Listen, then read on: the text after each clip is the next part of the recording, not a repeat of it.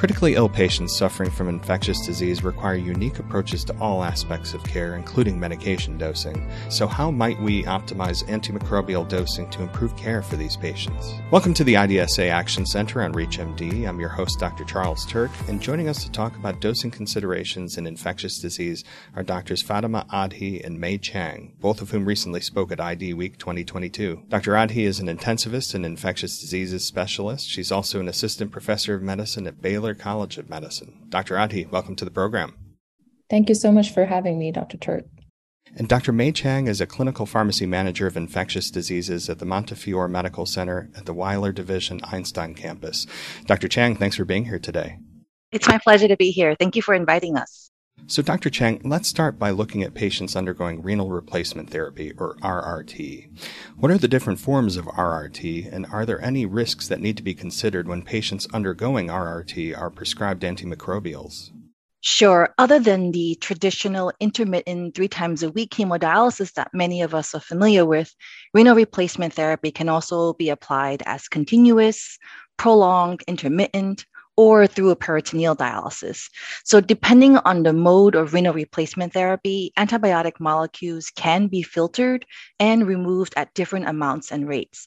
The greatest risk to consider when patients are on renal replacement therapy is the possibility of underdosing antibiotics, particularly in septic patients with serious, difficult to treat infections.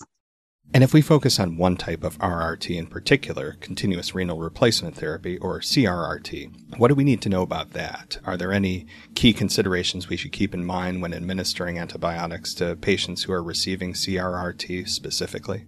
Yeah, so CRRT is expected to remove more antibiotics than all the other modes of renal replacement therapy. In fact, in the combined mode of continuous renal venous hemodiafiltrations set at higher rates, most antibiotics are dosed the same as those for patients with normal renal function.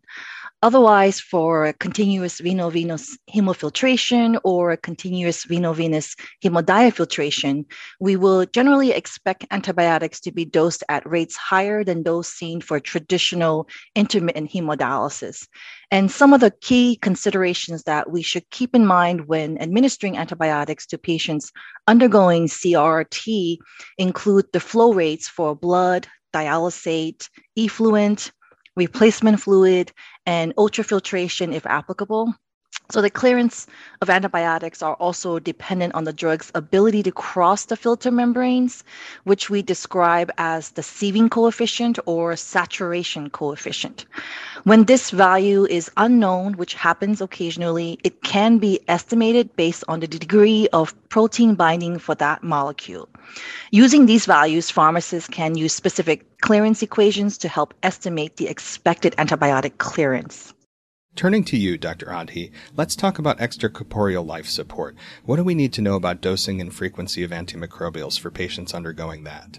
Absolutely. So, for clinicians, it's important to have a basic understanding of what extracorporeal life support is. As the name suggests, it's essentially life support supporting either the heart or the lungs on a continual basis, or both, depending on the patho- pathology that the patient has. And because the function of the heart or lung is being performed outside the body by a machine, it's called extracorporeal. The most common form of ECLS by far that has increasingly widespread use is ECMO or extracorporeal membrane oxygenation. And there are two basic kinds of that veno-venous ECMO, also known as VV ECMO, or veno-arterial ECMO, also known as VA ECMO. So, because this is a complicated circuitry, there are several factors affecting the concentration of any drug, especially of antimicrobials. The extracorporeal factors include the sequestration of the drug by the circuit as uh, the blood is flowing through the circuit.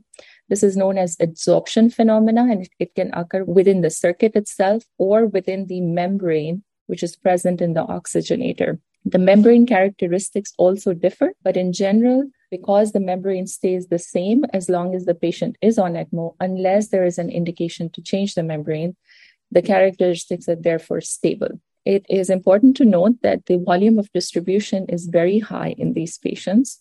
So, in an adult patient at any given time, up to 25% of the volume on a patient on ECMO will be from fluids other than blood, like priming fluids, replacement fluids, blood being transfused due to high amount of hemolysis through the pump. So hemodilution is a significant factor. The pulsatility differs. If the patient is on VV ECMO, usually the flow rate on ECMO is slow, but the flow is still pulsatile. And therefore, the organs that are receiving the oxygen and the drug concentrations, they're receiving so in a pulsatile and normal physiological fashion. Whereas on VA ECMO, this can be very different because the pump is pumping the blood, the heart is not functioning at all, and therefore the flow is not pulsatile. So they, that can affect drug delivery as well. And then on top of all of the, this, there are physiological changes which change drug ionization and affect the free, unbound antimicrobials available to perform the function that they're supposed to. In general, there is very little data about the dosing of antimicrobials in ECMO. A general way to approach this is to dose antimicrobials similarly to what we would for patients who are not on ECMO, which is keeping in mind their renal function and their non renal clearance as well. However, for hydrophilic antimicrobials such as beta lactams, carbapenems, linezolid, aminoglycosides, their volume of distribution is greatly increased, and so their peak concentrations are lower. Therefore, we advise increasing a loading dose as well as using therapeutic drug monitoring as much as we can. For those just tuning in, you're listening to IDSA Action Center on ReachMD. I'm Dr. Charles Turck, and I'm speaking with Doctors Fatima Adhi and Mei Chang about the importance of medication dosing considerations in patients who are critically ill with infectious diseases. Staying with you, Dr. Adhi, your presentation at ID Week took a look at several patient case scenarios. What would you say are the key takeaways from those scenarios? Yeah, so we talked about a variety of different case scenarios. We touched upon renal replacement therapy, where, as Dr. Chang mentioned, the drug removal, the antimicrobial removal through renal replacement is usually the highest with the continuous form of CRRT. And especially in the case of antimicrobials such as vancomycin, for which the area under the curve over MIC monitoring is very important, it is recommended to use a much higher loading dose up to 25 to 30 milligram per kilogram, and then utilize frequent dose monitoring. For example, for vancomycin, check a level at least 24 hours after being on continuous renal replacement therapy so that you're not underdosing it. Similarly, for extracorporeal life support, we talked about utilizing therapeutic drug monitoring as often as we can. We also talked about extended infusion of beta lactams which has been shown to be associated with improved drug concentration above the MIC and associated with improved clinical outcomes, especially in critically ill patients.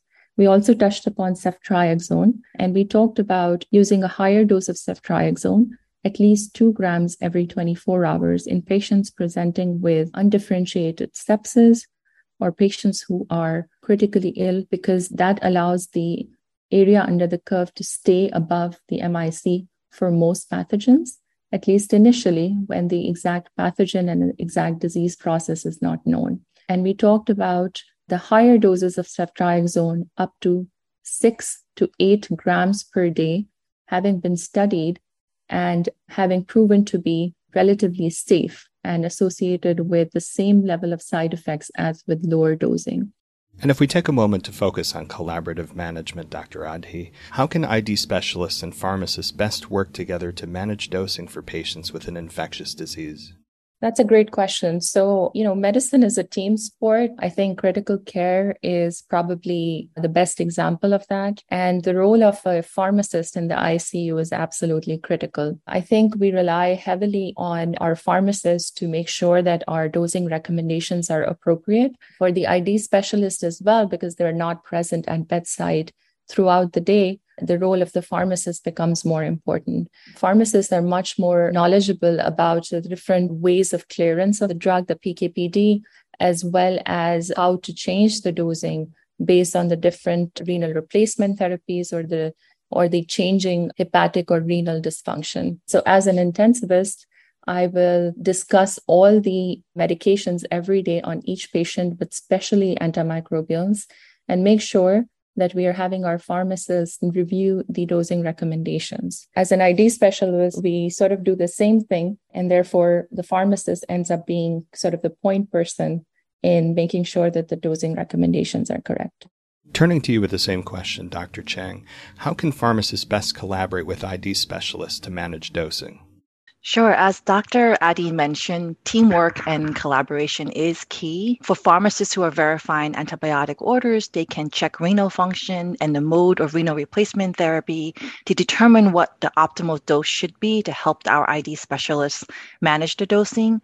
And particularly in critically ill patients with fluctuating hemodynamics, where their mode of renal replacement therapy and or whether their need for ECMO may change frequently, it's imperative for clinicians to help each other out out so we can keep track and make sure we dose optimize all of our patients' antibiotics. Those are great notes to end on as we come to the end of today's program. I want to thank my guests, Doctors Fatima Adhi and Mei Chang, for sharing their perspectives on antimicrobial dosing for critically ill patients with infectious disease. Dr. Adhi, Dr. Chang, it was great speaking with you both today. It was a pleasure. Thank you for having us. Yes, thanks again for inviting us. I'm Dr. Charles Turck. To access this and other episodes in our series, visit reachmd.com slash IDSA Action Center, where you can be part of the knowledge. Thanks for listening.